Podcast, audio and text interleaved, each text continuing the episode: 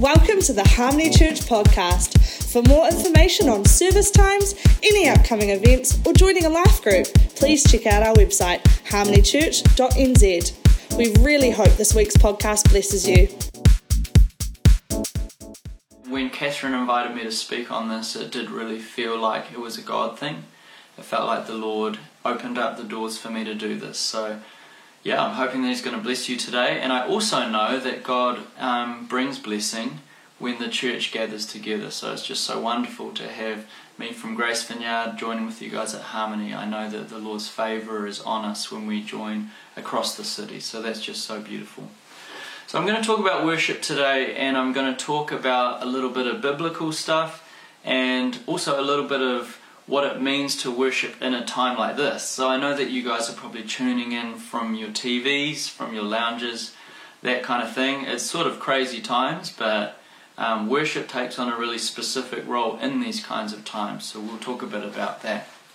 But before I want to dive into that, I just want to begin by saying that in my own life, worship has been a real mainstay, a real essential part to my walk with the Lord. And I don't think that that's been an accident. I don't think it's just because I play guitar and I happen to sing and be a musician. I think it's been more than that. I think that the Lord has intentionally built worship into my faith walk from day one. I became a Christian when I was 13 years old. And because of just the goodness that God had shown me and the way that I'd encountered His presence, honestly, worship was just a natural response to Him. It wasn't something that somebody had to preach a sermon on. It wasn't something that someone had to tell me or force me to do. It honestly was just this kind of thing where I'd met with God and I just wanted to be alone with Him. I locked myself in my room and just began playing the guitar and singing. And it was a way that I connected with Him, poured out my love to Him. And so I do think that worship is essential for every Christian. And that's what I want to say to you guys, wherever you're at on your worship journey. I want to encourage you to embrace being a worshipper. Jesus said in the book of John, I believe, that the Father is seeking worshippers who worship in spirit and truth. And there's not many records in Scripture of God actually seeking things out or seeking people out. But we hear from the words of Jesus that he is seeking worshippers. So, yeah, I want to be included in that. I think there's a call on my life, but I think there's a universal call to all the believers to the kind of love where the grass just looks greener, the sky seems bluer, the birds seem to sing sweeter.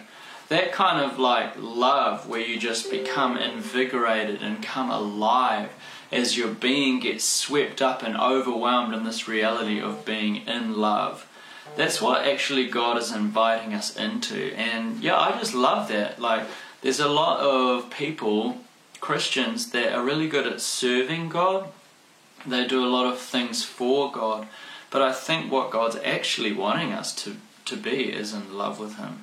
So, worship is one way that we really put put flesh to that love. We really express it tangibly. So, another thing that's central to worship is this reality of presence. And we see this right at the beginning of where worship comes on the scene, is that um, presence is mixed in with it. So there's this dude Moses in the Old Testament, and he's the first dude where God says, I want to dwell with you guys. It's one of my favorite passages in Scripture where I just get the heart of God that He wants to be with His people and not distant, not up in the sky somewhere. So He says to Moses, Build me a sanctuary so that I may dwell with my people. And so they build this thing called a tabernacle. And that's the place where God's Spirit dwells. It's His manifest presence, not just His omnipresence, but His manifest presence, a concentrated presence. And surrounding that is worship. Worship from the beginning seems to be the appropriate response to presence. Almost like this marriage, this match, this accompaniment, where the presence of God is, worship also is. And moving on from Moses, there's this dude called King David. He's an incredible, incredible character in Scripture that shows us what it's like to be a, a, an extremely passionate worshipper. He dances just with all his might, is one of the expressions that the Bible gives. And so when King David comes along, he goes a step further than Moses. And he actually begins using musical instruments in worship around God's presence. He actually begins um, playing harps and lyres and cymbals and dancing and like just basically going wild with these expressions. And it's just just beautiful. He just wants to put this adoration on display. And it's all as an accompaniment to the presence of god so um, that's one truth about worship that i love and we do that today in our church services we have worship bands going and it's all going back to this lineage of David where he wanted to host the presence well. So, another lens that we can look at worship through is the fact that it's a way to enthrone God as the king of our hearts. So, there's lots of things these days that can take the central place in our heart. We, it could be our desire to just watch a lot of Netflix. It could be our desire to be popular and have good friends. It could be just our desire to have the next best car or the next biggest house or whatever it may be. But these things can become like gods that actually take the throne of our heart. And the, the Bible calls that idolatry. And the thing about idolatry is that when something's on the throne of your heart that's not God, it actually sucks the life out of you, it drains you. And an idol promises to give you good things, but it just leaves you dry, leaves you cold, leaves you unsatisfied. And so when we put God in our in our central place in our heart on the throne, actually we get freed from the ways that idols drain the life out of us. So we begin to live humanity as it was truly intended. We become more human when we make God the king of our heart is that great song, King of My Heart, which I believe has a whole bunch of life on it because it's putting language to this reality that's happening. We're enthroning God on the thrones of our hearts. So we, we get freed from all these other things that are trying to, you know, drag us down into ungodly ways of living. So that's another way. Another lens um, to view worship is to view Jesus as the one that is just worthy in and of himself. And this is just such a beautiful one to come back to, really, is that if Jesus, you know, did nothing else for us, if we gained nothing more from worshipping Jesus, the reality is that He is just ultimately worthy. And we see that in the great scene in Revelation where there's tens of thousands upon tens of thousands. Sorry about that, guys. tens of thousands upon tens of thousands of angels just gathered around in the heavens, around the throne of God, just singing, Holy, Holy, Holy is the Lord God Almighty. And that's the place where Jesus sits. It's a day and night song that lasts for all of eternity. So, if we had no other reason, we get to step into that song, and that's the greatest privilege of all of our lives. And um, Jesus is infinitely worthy. So, those are some ways to view worship. Those are all great paradigms to view worship. But there's something I want to specifically touch on today, and that's the way that worship takes on a specific role when the times are uncertain. When circumstances around us just seem to be crashing in on us, and in and of ourselves, in our human strength, we don't seem to be able to find a victory. And whether you want to call it the battle, the storm, the desert, or the valley, these are all, they all have differences, but all of them are these places that we can find worship in. That almost, it's almost as if the song rises from the most unlikely of circumstances.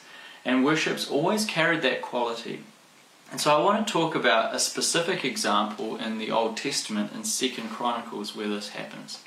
So there's this dude, and his name is Jehoshaphat. He's the king, King Jehoshaphat, and he finds himself in a very uncertain circumstance, a very anxiety provoking circumstance. So, what happens with him is there's actually an army that has risen up to attack Israel.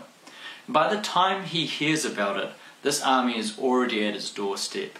And this army was also far too big for Jehoshaphat to be able to combat with his army. Their strength was completely overwhelming to him. There was really no way that he could find a victory in his own strength. Which, just a word on that, is not always a bad place to be in. When you're at the end of your own strength, that's often a good place because it means we turn to the Lord who ultimately has the victory.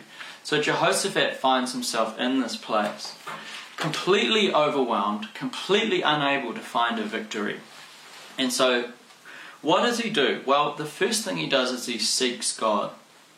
He actually humbles himself and acknowledges that he is not able to do this. That's something that we need to continually be in the practice of doing, acknowledging that the victory cannot come from ourselves.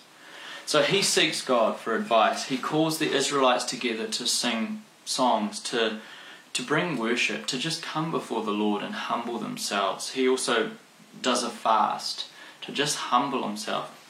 And in this place of humbling and seeking God, one of the priests there, a guy named Jahaziel, the Spirit of the Lord descends upon him and he begins to prophesy. And here's the prophesy, prophecy that he brings. And I feel like there's life on this for this time. It's really powerful. He says this This is what the Lord says to you Do not be afraid or discouraged because of this vast army, for the battle is not yours, but God's. And I just want to read that again and let it settle. This is what the Lord says to you Do not be afraid or be discouraged because of this vast army, for the battle is not yours, but God's. And so, what Jehoshaphat does from this moment is super countercultural, counterintuitive. Instead of mustering up his army and getting his horses going and sharpening the swords and encouraging the soldiers to go to war, instead of doing all of that, he actually employs the worship team. He employs the singers and the musicians to go right out at the front of the army. And their task is simple. They just have to remind everyone of the goodness of God. And so they sing this song. It's Israel's most famous song. It goes like this Give thanks to the Lord, for his love endures forever. I'm kind of hearing Michael W. Smith echoing in, in the background. His love endures forever. But yeah, it was that song. Give thanks to the Lord for his love endures forever. That's all they do. But they stand in the middle of the battle, and that, that would be terrifying. But they lift up the song, and the Lord just does something amazing on their behalf, which God loves to do, by the way. He just sends the army into confusion. And before they know it, they're standing in victory and their enemies have been defeated, and all they've done is sing a song. And so the Chronicles writer is really trying to make a point here. The central point is that the dependence upon God that Jehoshaphat had was was everything at that moment. That was what the biblical narrative is telling us over and over and over again that we can trust God in these moments.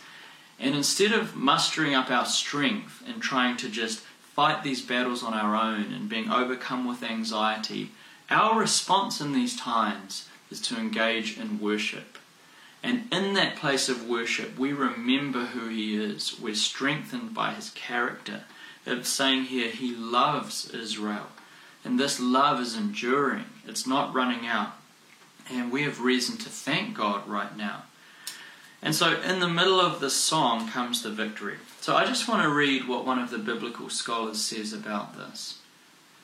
To humble oneself in the face of insurmountable odds, humanly speaking, and to trust Him fully for deliverance are the essentials of biblical faith. So, this is from Mark Boda, an Old Testament scholar. What he's saying is that the essence of biblical faith, the very, the very center of biblical faith, faith, what it's all about is to humble ourselves when we're in crazy circumstances and to trust Him for deliverance. And that's exactly what Jehoshaphat does. So, there was a time in my life where um, this was really probably the most pressing it had ever been for me. And it was a time where my now wife, we're together now, but at this time we were wondering whether we should begin dating. And I had really liked her for a long time, so this was like really emotionally charged for me. And so it pressed on me in a way that I'd never been pressed, and it pressed particularly on my trust in God.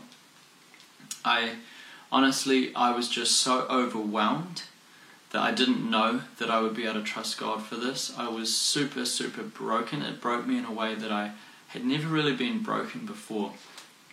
And it did a lot of things to me. I actually lost a lot of weight and I kind of became a recluse in that time. I didn't spend a lot of time out. It really was a time of just super uncertainty to me on a really emotionally challenging level. And this was the time out of any time in my life where I actually learned to worship. Um, I had worshipped before, and I've certainly worshipped since. But in this time, my worship took on a whole nother reality. And it was kind of like this King Jehoshaphat thing where with walls just seemed to be crashing in. There was just really nothing left to do but to just respond to God and worship. And in that time, honestly, worship just poured out of me. I filled up like word documents full of just songs. They seem to just like pour out of me. These songs of just desperately trying to trust in God, knowing that I could do nothing at all. And so uh, I, I actually still want to record an album. There was a whole album's worth of material out of that, and all the songs were all about trusting God. Him being the faithful one, Him being the one I could trust in, Him being the one I could look to, the fact that I was powerless but He was powerful. These songs were just drenched with these truths about God. And I felt like in that time I was kind of like a tomato sauce bottle just being squeezed as hard as it possibly could be and I think it gave the Lord pleasure that in that time, what flowed out of me, out of the squeeze, was worship. And God and I became mates during that time, honestly. I hadn't really figured out what people meant when they said, You're never alone because God's always with you, or, you know, He's the best company and all that stuff. I had never really grasped that until this time of severe brokenness and severe uncertainty. And I just clung to God like my life depended on it, and I clung to Him in worship. I was just pouring out these songs as offerings to God, and it really shaped the way that I've walked with God since. It shaped the way that I've worshipped Him on a whole nother level of intimacy. And so, both biblically and in my life, I've seen the way that in times of uncertainty, these really are the times where salty, true, rich, thick worship gets birthed. And I just want to talk about how we can press into that now. So, this is a pretty crazy time where, for the most of us, probably at home, probably not getting out a huge amount. And some of you may be loving that, and some of you guys are maybe like thinking this is terrible. Um, and either way, it's a pretty emotionally charged time, and there might be emotions coming up that are just surprising that you don't know where they're coming from, but it's just swirling and it's all coming up. And I just want to say that that's actually okay. And from my experience, that's the best fuel you can use to begin sowing into your life of worship. And the other thing that's just so beautiful is that this is a time where we get to choose to be alone with God.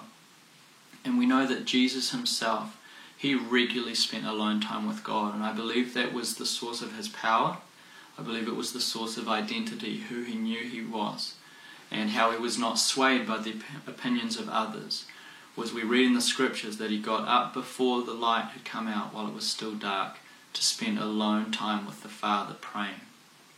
And I really just want to suggest that that's something that we should be pressing into in this time. And if you're someone that hasn't had a huge history in worship, now is probably the perfect time. So I want to talk about a few practical ways we can press into this. So you don't have to be a musician to worship. In fact, you don't even have to have a worship band. Jesus, his most powerful and intimate times with God, they were alone in the secret place. So here's some things you can do.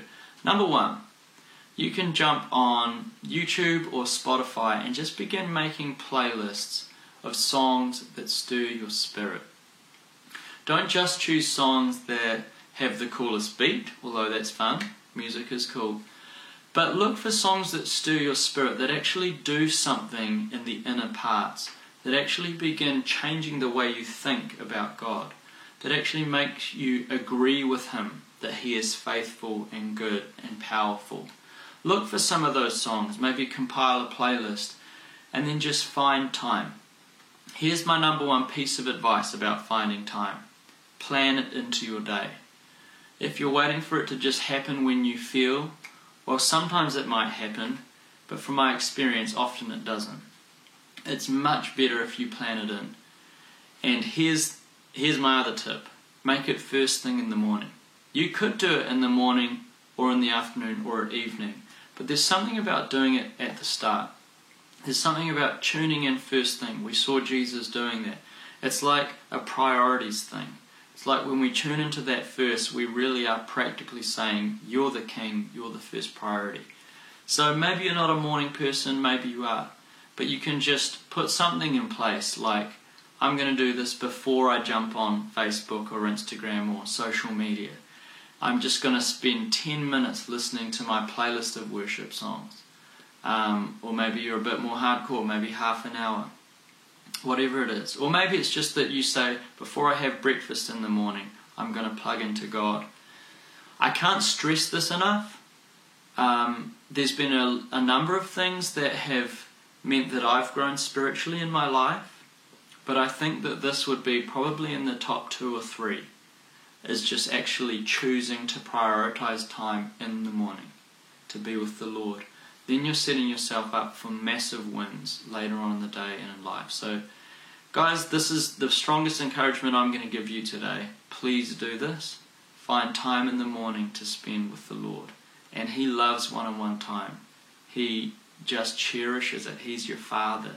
He'll want to meet with you. It's beautiful, beautiful. You'll be changed in that place. Okay, number two, what else can you do to worship the Lord? Well, maybe you are a musician. You might play an instrument or maybe you sing a lot or a little. Whether you sing a lot or a little actually doesn't matter too much, but the point is engage with some singing or engage with some music. There's something that actually happens to you in your soul when you sing. There's actually a kind of connection that takes place when your soul gets to express itself, when you actually get to put this love on display. So maybe find a room that maybe your family isn't too disturbed by it, and begin singing. Actually sing. Actually sing to the Lord, as the Psalms say, um, or make music to Him. Now, number three, another thing that you can try, and this might be going a step further. Maybe in church you sometimes lift up your hands, or you sometimes kneel down. Well, this would be a good time to press into that some more. Sometimes it can feel weird at home, but there's actually power in it. And just a quick note the Hebrew words for praise, there's actually seven of them, whereas we've only got one in English. So our one word in English is just praise, and that doesn't say all that much. It doesn't say anything about what we should do. But the seven Hebrew words all have physical actions attached to them. They're words that mean things like raise your hands, kneel down in surrender, even shout, even sing and even dance and go a little bit wild. So these are the kind of actions that are attached to the words for praise. And I just encourage you, as you step into some of these, you'll find some breakthrough. Um, there's nothing like dancing to find some joy. There's nothing like singing to just feel strengthened in your spirit. And there's nothing like kneeling on your knees to just humble yourself, surrender, and let God be God. So that's my encouragement to you. There's no better time than this. I suggest that you use this time wisely, not just to tune into Netflix, not just to tune into social media, but to actually engage in worship, to actually set some practices in place that are going to benefit you in your work, walk with the Lord, that are actually going to change you, and they're going to take you from a place of anxiety and fear to a place of peace and joy. That's the power that worship can have. So, guys, that's me for today. It's been super fun talking with you. It is just beautiful. And I'm just going to end with a prayer. So, Lord, thanks so much for Harmony Church. I just love them. I love what you're doing. I pray that you'd increase the anointing on their church, you'd increase the favour, Lord. And I also just want to pray for everyone in their homes right now. Lord, would you teach us to be worshippers? Would you teach us what it is to be head over heels in love with you? To experience that kind of in love feeling where our beings actually come alive. And Lord, as we engage in worship, would your presence flood our homes? Would our homes become just like places where heaven invades earth? And would they also be places where fear is displaced and love and joy and peace are abundant? I pray that this time where our nation is on lockdown would actually be a time of real joy, of real richness of real amazing times with you. Would you actually change the social dynamics of our nation during this time as we learn to press into you?